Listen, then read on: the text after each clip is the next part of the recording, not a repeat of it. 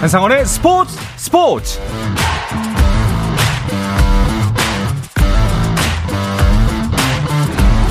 스포츠가 있는 저녁 어떠신가요? 아나운서 한상원입니다. 오늘 하루 이슈들을 살펴보는 스포츠 타임라인으로 출발합니다.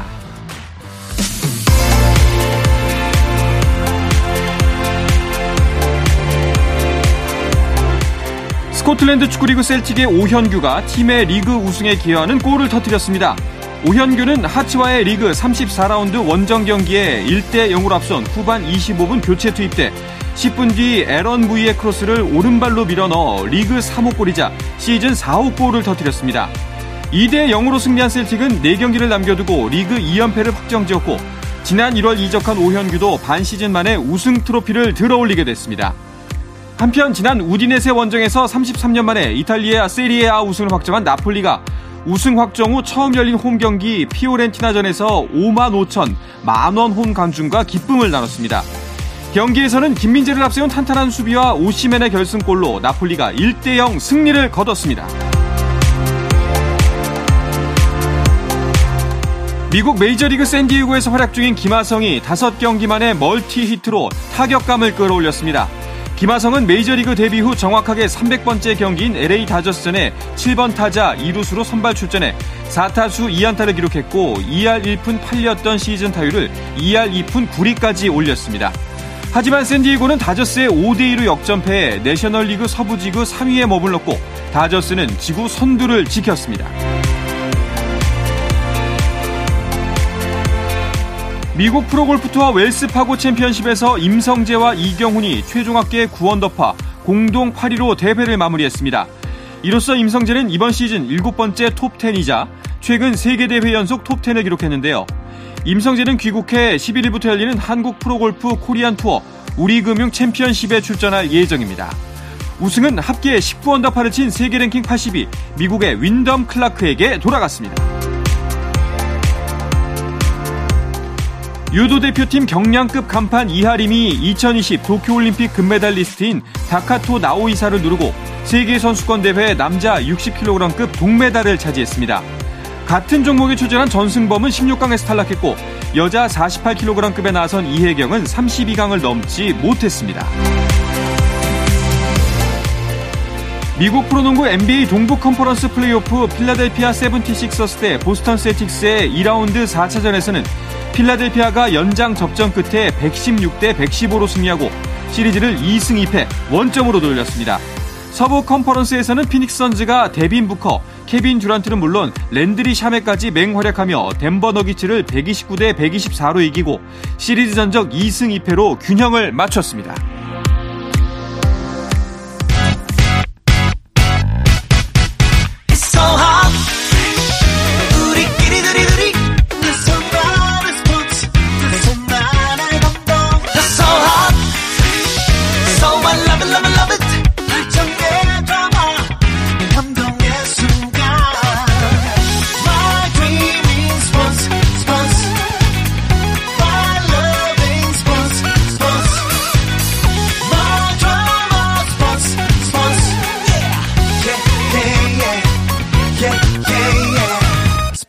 스포츠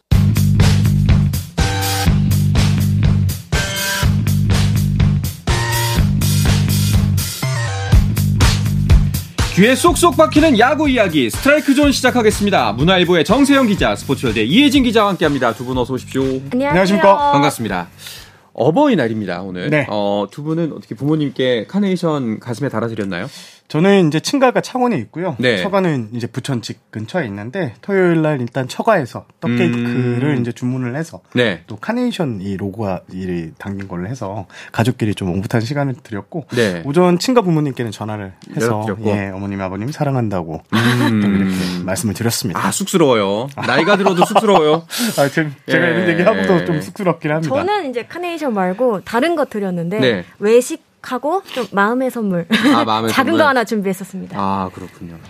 사실 가장의 입장에서는 이제 특히 아이를 키우는 입장에서는 5월 5일과 5월 8일 연타거든요. 맞습니다. 예, 쉽지 않았는데 그래도 뭐 모든 부모님들이 감사 인사를 받을 만한 날이고 또 모든 어린이들이 또 축하를 받을 만한 날이니까요. 네. 기쁜 마음으로 봉사해야죠. 네, 그렇습니다. 자, 그 기쁜 소식이 또 한 가지 있는데요. 한국에서 메이저리그 경기가 열린다는 뉴스가 나왔네요. 네, 오늘 새벽 어, 미국 스포츠 전문 매체죠. ESPN 등이 샌디에이고와 다저스가 내년 3월 말 한국에서 2024 시즌 메이저리그 개막전을 기획하고 있다. 이렇게 보고를 했습니다. 제가 곧바로 한국 야구위원회 관계자하고도 통화를 했는데요. 지난해 호총재가 부임을 하고 난 뒤에 전락을 받았다고 해요. 그래서 KBO는 어, 야구의 국제화를 위해서 대승적인 차원에서 협적을 적극적으로 가져가겠다 이렇게 오. 말했고 사실 뭐 내년에 열린다는 소리입니다. 어, 제가 또 취재를 해보니까 메이저리그 서울 3국이 있는데요. 여기서 지금 뭐 내년 고척돔에서 대회가 열, 개막전이 열릴 것 같은데 이미 네. 어, 사용 계약이 완료됐다고 합니다. 그러니까 어. 매듭 지어졌고요. 어, 제 예상으로는 지금 3월 넷째 주, 내년 3월 넷째 주에 개막 직전에 네, 예. 이렇게 오는 건데 또 샌디에고하고 다저스는 오면 KBO 리그 구단들과 연습 경기도 이렇게 칠 계획도 갖고 있다는 걸로 알고 있습니다. 네. 다만 이제 KBO가 내년에 그 미국에서 개막전을 하겠다는 입장을 이제 검토하겠다는 입장을 밝혔는데 요거는 이렇게 방안을 하게 되면서 두 팀이 어, 없던 일이 됐어요. 아, 그런가요? 네.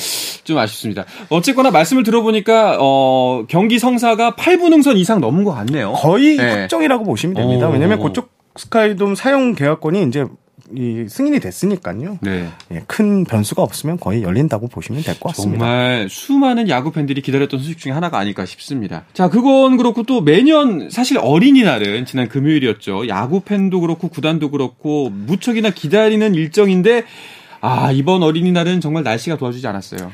그렇습니다. 가뭄 해소에는 참 도움이 됐다고 네. 하는데 야구에게만은 좀 야속한 비였습니다. 전국적으로 내리는 비로 인해 어린이날 5경기 중 4경기가 취소가 됐습니다. 이게 무려 31년 만이라고 하는데요. 어. 1985년 3경기가 전부 취소된 적이 있고요. 또 1992년 오비 해태전이 우천 취소된 바 있습니다. 사실 말씀하신 것처럼 어린이날은 이 프로야구 쪽에서도 빅 이벤트거든요. 네. 각 구단이 야심차게 준비했던 행사들도 많았는데 일례로 이 한지 한지붕 두 가족이죠. LG와 두산은 매년 어린이날 잠실에서 붙잖아요. 네. 경기 전 선수와 어린이들이 어우러져서 뭐 미니 운동회 이런 것들도 네, 네. 열었는데 올해는 좀 어려웠습니다. 음. 대신 이 아쉬워하는 어린이들을 위해 합 합동 팬사인회는 정상적으로 진행을 했다고 합니다. 이날 날씨 영향을 받지 않는 고척 경기만 예정대로 진행을 했는데요. 1만 6천석이 전부 매진됐습니다. 이게 2016년 개장 후 어린이날 매진은 처음이었다고 합니다. 그렇군요. 사실 그 어린이날 5월 5일에 폭우 나온다는 기사가 뜨고 나서 네. 베스트 댓글이 달렸어요. 네. 학부모였던 것 같아요. 네. 야호라고 네, 댓글이 달렸더라고요. 어, 저 같은 경우에는 네. 가족들하고 항상 제가 야구 기자를 하고 5월 5일이 다 빅매치이기 때문에 네. 야구장에서 가족들과 음... 사실 많은 시간을 보냈는데 올해는 이게 좀 힘들게 됐었습니다. 네. 음... 그러니까 야구장 직관 계획하셨던 분들 정말 많았을 텐데 실망이 좀 많이 컸을 것 같아요. 지금 좀 그러니까 롯데 구장이 좀 아. 많이 실망스러울 것 같아요. 맞아요, 왜냐면 맞아요. 사직 구장이 제일 울상이었던 게 롯데 시즌 초반 성적이 나면서 주말 경기 뭐 당연히 내진이 음. 예상됐고 여기에 어린이날 특수까지 이렇게 예상이 됐는데 3연전이 모두 비록 물거품이 됐습니다. 그러게요. 만약 우천 시소가 없었다면 세 경기가 모두 매진됐다면 롯데 관계자의 얘기를 좀 들어봤더니 매진 시 경기당 3억 7천만 원의 매출이 발생한다고 해요. 그러니까 세 경기가 다 취소되면서 11억 1천만 원이 이 비에 씻겨져 내려나가는 셈이 됐습니다. 그렇군요. 정말 특히나 뭐 롯데 팬들 워낙 또 열광적으로 유명하니까 네. 더욱 더 기다렸던 날이었을 텐데 참 아쉽게 됐습니다. 이런 롯데 분위기 취재해 보셨죠?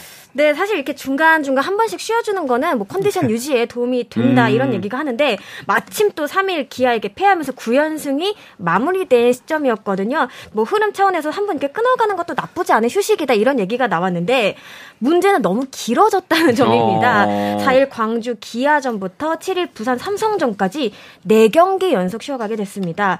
경기 감각 부분에서 좀 우려가 될 수 있는 지점입니다. 그러네요. 그래도 전반적으로는 분위기가 좋았는데 무엇보다 이 구단주에 통 큰 선물이 있었습니다. 뭐 1군 코치진 선수 등 54명에게 54명에게 헤어 스타일링 기기와 최신형 헤드셋을 전달을 했습니다. 음. 두 물품 모두 시중에서 약 70만 원에 판매가 되고 있는데 사실 가격보다는 이 구단주가 선수단을 위해서 주, 선물을 준비했다라는 이런 것에 더 동기부여가 되는 모습이더라고요. 뭐 자신의 SNS 등의 인증샷을 막 남기는 등좀 네. 활발하게 움직이는 모습이었는데 전 외인 타자죠. 딕슨 마차도 선수도 러뷰라고 이렇게 댓글을 다는 모습이 인상적이었습니다. 네, SSG가 하니까 네. 롯데그룹도 같은 그쪽이라서 음. 이렇게 나온 것 같습니다. 그렇죠. 네. 같은 또 유통업계 라이벌이고요. 네, 신경을 많이 쓴것 예. 같아요. 네.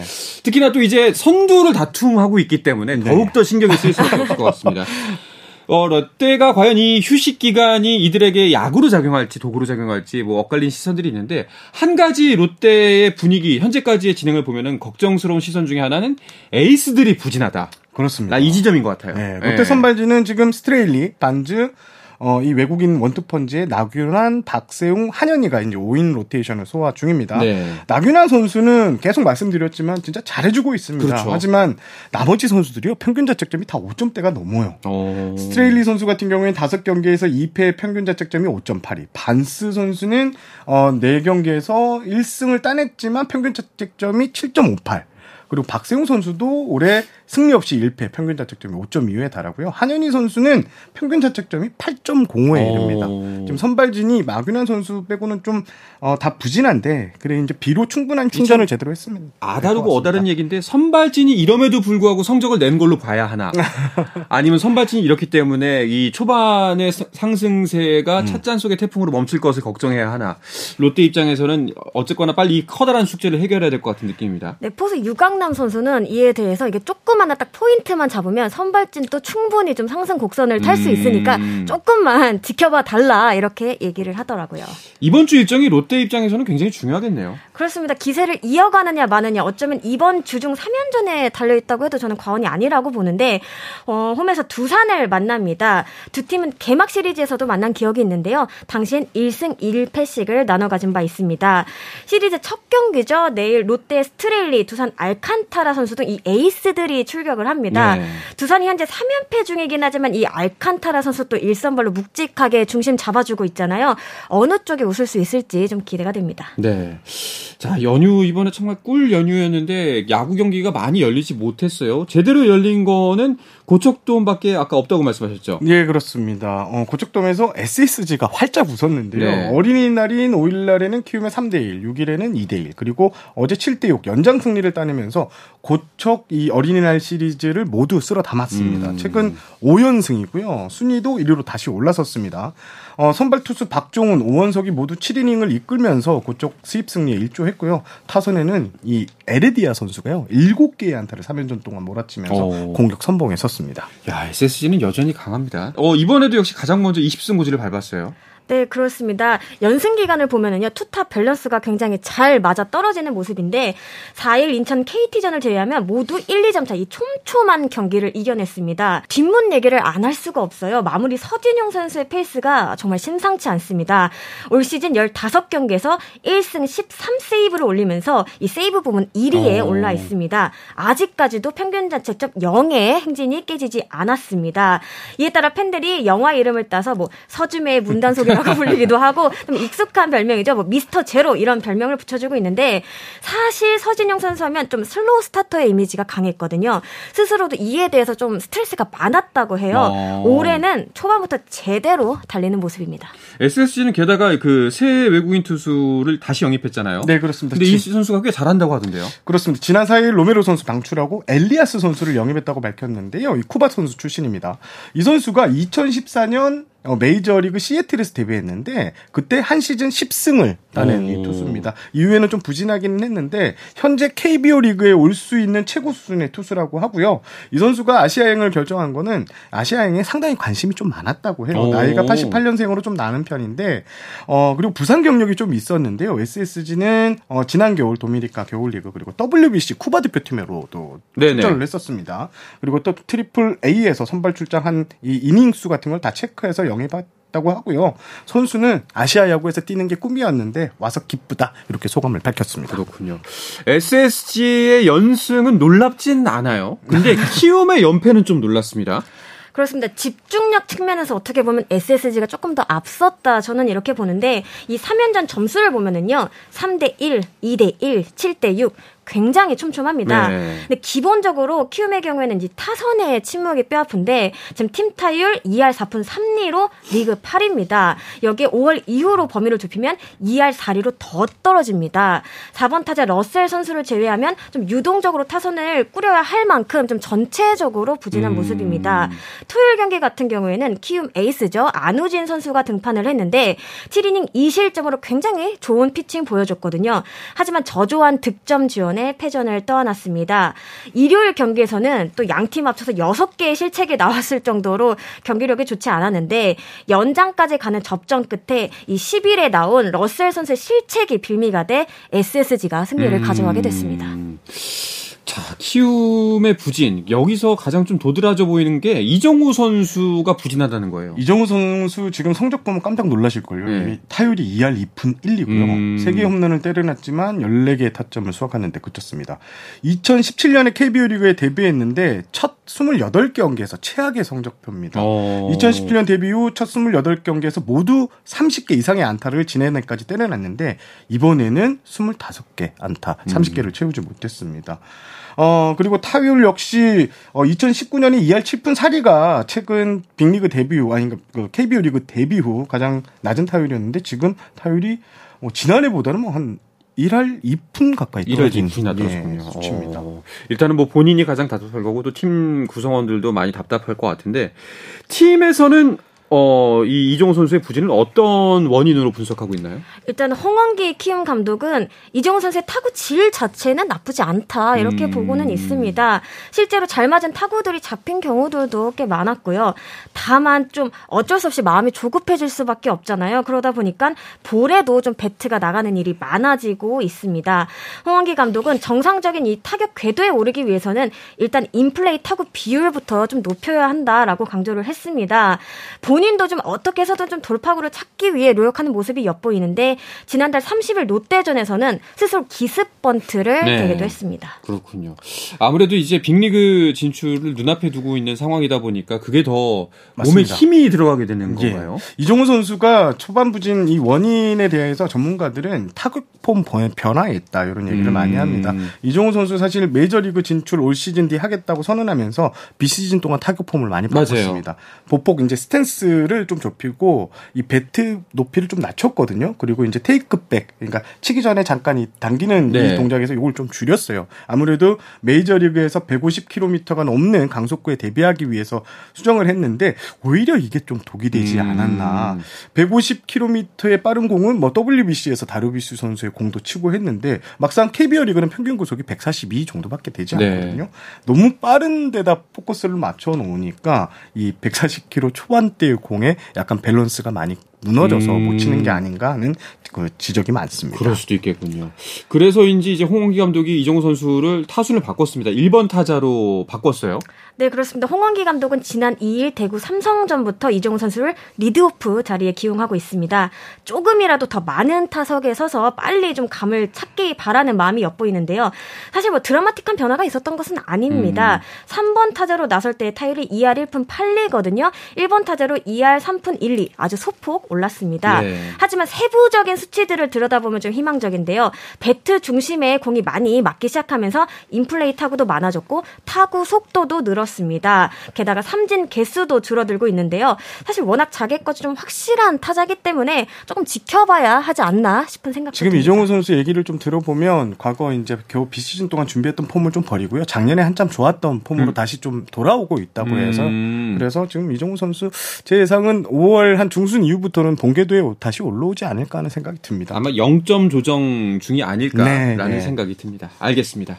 자 그리고 잠실과 대전 구장에서는 3연 전 중 어제 한 경기 신망 열렸는데요. LG 대 두산의 경기 그리고 KT 대 한화의 경기는 잠시 쉬었다가 와서 자세하게 짚어보겠습니다.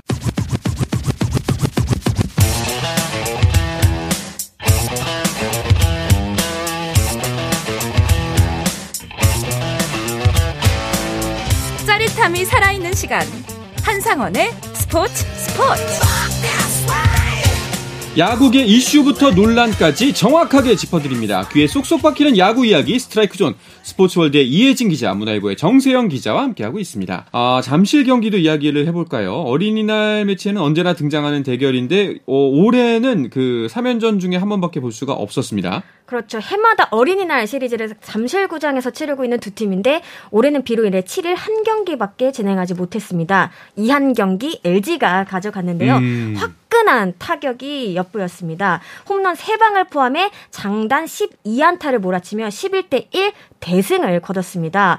무엇보다 이 포수 박동원 선수의 방망이가 폭발했는데요. 2회와 5회 홈런포를 쏘아 올리며 승리를 이끌었습니다. 올 시즌을 앞두고 LG 유니폼을 입은 박동원 선수는 벌써 7개의 아치를 그렸는데요. 이 부분 1위에 이름을 올리며 공격형 포수가 어떤 것인지 네. 제대로 보여주고 있습니다. 그렇군요. 자, 박동원 선수가 홈런왕 1위에 올랐고요. 그러면 홈런왕 경쟁 현재 상황은 어떤지 다른 선수들은 기록이 어떻게 되나요? 두산에 이제 양석관 선수가 어, 두 개, 여섯 개의 홈런을 때려서 오. 2위에 올라 있는데요. 이게 공교롭게도 이 리그에서 가장 넓은 구장이 잠실구장이거든요. 네. 여기서 LG 선수가 1등, 두산 선수가 2등. 이게 좀 이례적인 일로 평가됩니다. 어, SSG의 최주환, 삼성의 피렐라, 두산의 로하스 선수 등이 이제 다섯 개로 공동 3위에 올라 있고요. 어, 아직은 홈런왕 승부를 예측하기는 좀 이르고 네. 한 6월 이후 이 무더위가 찾아온 시점부터 본격적인 홈런왕 레이스가 시작될 것 같습니다. 알겠습니다. 박동원 선수 같은 경우에는 이적 후에도 약간 좀 시끌시끌했기 때문에 네. 기아 이야기를 안 할 수가 없는데 기아의 신임 단장이 결정이 됐네요. 네 그렇습니다. 오늘 오전 심재학 MBC 스포츠 플러스 해설위원이 신임 단장으로 선임이 됐습니다. 네. 심 단장은 뭐 충암고 고려대를 나왔고요. LG에서 선수 생활을 시작했고 현대, 두산 그리고 기아에서 2008년에 현역 생활을 마무리했습니다. 2009년에 이제 히어로즈에서 지도자 생활 첫 발을 내딛었고요. 이후 한 팀에서 줄곧 선수들을 지도하다가 2019년에 해설위원으로 옮겼고요. 네. 올해는 WBC에서 대표팀 quality control 코치를 맡아가지고 또 활약을 하기도 했습니다. 어, 기아 관계자는 심 단장이 프로 시절 타자와 투수를 모두 경험을 했고 다년간의 지도자 생활과 해설위원의 활동을 상당히 높이 평가했다 이렇게 음. 평가를 했습니다. 자, 알겠습니다. 이어서 KT 대 한화의 경기도 짚어볼게요. 어제 예정대로 열렸죠? 네, 그렇습니다. 지난 2일까지 6연패에 빠졌던 하나인데요. 이후 3연승을 달며 반전에 물꼬를 음. 텄습니다. 침묵하던 방망이가 살아났다는 점이 굉장히 고무적인데 3일 잠실 두산전에서 7회에만 8득점을 집중시키는 모습을 보였거든요. 이 6연패 기간 8득점에 그쳤던 것은 완전히 다른 그림이었습니다. 기슬 탄 하나는 4일 두산전에서 11안타 7볼넷을 얻어내며 10득점을 올렸고요. 또 7일 대전 KT전에서는 3회부터 5회까지 계속 계속 점수를 만들어내며 주도권을 잡아가는 오, 모습이었습니다. 그렇군요. 그리고 그 한화 경기에서 많은 분들이 좀 눈여겨봤던 거는 문동주 김서현 선수가 한 경기에 나란히 등판했다는 것도 굉장히 화제가 됐어요. 네, 한화 팬분들이 좀 기다렸던 장면이 아닌가 싶은데 음. 7일 대전 KT전이었습니다. 이 고졸 2년차 문동주 선수가 선발로 나서서 5이닝 1실점, 시즌 2승을 챙겼고요. 곧바로 바통을 이어받은 신인 김서현 선수가 1이닝 무실점으로 확실하게 뒤를 받쳤습니다. 사실 두 선수가 같은 경기에 등판한 것은 지난달 30일 대전 NC전에 이어 두 번째인데요. 당시에는 문동주 선수가 선발 또 김서현 선수가 세 번째 투수로 나섰습니다. 이번에는 나란히 등판하면서 그야말로 뭐 강속구 퍼레이드를 펼쳤는데요. 이 트랙맨 기준 문동주 선수 최고 159.9, 김서현 선수는 최고 157.4 난리가 났습니다.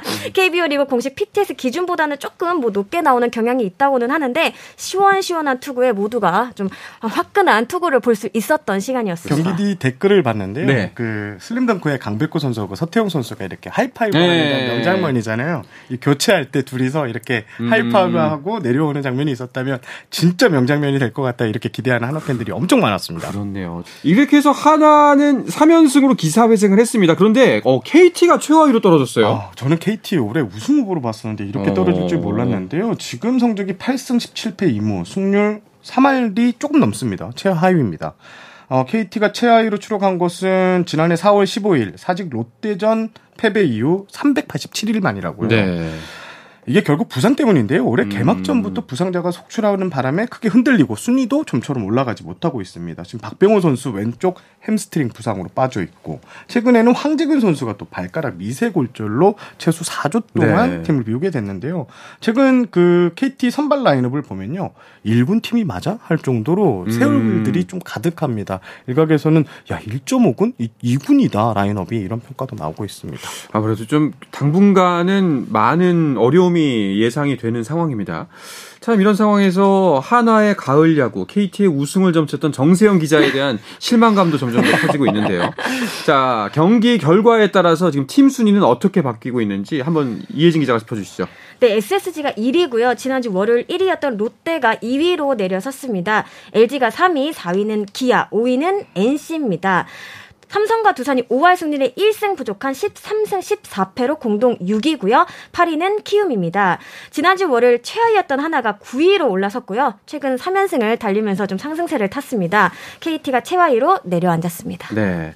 뭐, 언급하지 못한 팀들을 잠깐 짚어보자면은 삼성 같은 경우에는 주중 경기 오승환 선수가 선발 등판해서 깜짝 놀랐죠. 네, 3일 대구 키움전이었는데요. 뭐 경기 전부터 모두가 좀 들썩였을 정도로 네. 큰 화제였습니다. 끝판왕 오승환 선수가 선발로 나섰습니다. 이게 프로 데뷔 후 처음인데요.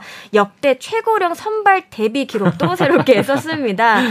이날 기준 40세 9개월 18일로 과거 박찬호 선수가 가지고 있던 38세 9개월 13일을 넘겼습니다. 뭐 1회에 살짝 투런 홈런을 맞는 듯 흔들리는 모습을 보이기도 했는데 경기를 거듭할수록 점차 나아지는 모습을 보였습니다. 이 오승환 선수가 애국가를 듣고 있는 모습 그 자체가 굉장히 음. 생소하다는 분 많았는데 그래서인지 평일임에도 불구하고 1만 3,394명의 관중이 경기장을 찾았습니다. 그렇군요. 그런데 오승환 선수가 갑자기 왜 선발 등판한 건가요? 이게 정인욱 투수 코치의 묘책이라고 하는데요. 네. 정인욱 코치가 이제 선수 시절에 2012년에 좀 많이 안 좋았답니다. 그때 SK전이었는데 선발로 나, 나서서 4.2이닝을 던졌는데 93개의 공을 던졌다고요. 그때 음. 약간 0점을 다시 잡았다고 네. 하면서 페이스를 다시 찾았던 기억이 있어 오승환 선수가 초반에 좀 많이 흔들리니까 많은 투구수를 던지면서 0점을 다시 좀 잡아봐라 하는 의도가 담긴 등판이었습니다. 네. 자, 지난주에는 야구 경기가 많이 열리지 않아서 야구 팬들 좀 심심한 한 주였을 것 같은데 이번 주는 날씨가 굳지 않아서 괜찮을 것 같습니다. 이번 주에 펼쳐지는 주중, 주말 경기 중에서 좀 눈여겨볼 만한 관전 포인트 어떤 게 있을까요? 저는 기아 SSG 광주 경기인데요. 양현종 선수, 김강현 선수의 이 매치업이 성사됐다고 해서 네. 많은 관심이 쏠릴 것 같습니다. 음. 어, 두, 두 선수가 88년생 동갑내기고요. 네. 어, 2007년에 처음 선발 맞대결을 펼치기는 했지만 그리고 2015년까지는 6차례 만났는데 팀은 3승 3패. 두 선수는 2승 2패로 팽팽합니다. 오. 자, 누가 88둥이 누가 최고냐 결정이 내일 납니다. 그렇네요. 이혜진 기자는요? 저도 아무래도 그 경기가 가장 좀 핫하지 않을까 싶고요. 네. 또 이제 KT 하나 이 어떻게 보면은 좀 밑에서 경쟁하는 팀들이 이 탈꼴찌 경쟁에서 누가 또 승리를 할지 요 부분도 뭐 각각 다른 팀을 상대하긴 하지만 눈여겨봐야 될 대목이 아닌가 싶습니다. 알겠습니다. 자, 이번 주에 스트라이크 존을 마치도록 하겠습니다. 문화일보의 정세영 기자, 스포츠월드 이혜진 기자 함께 했습니다. 두 분 오늘도 고맙습니다. 감사합니다. 자, 내일도 저녁 8시 30분입니다. 한상원의 스포츠 스포츠!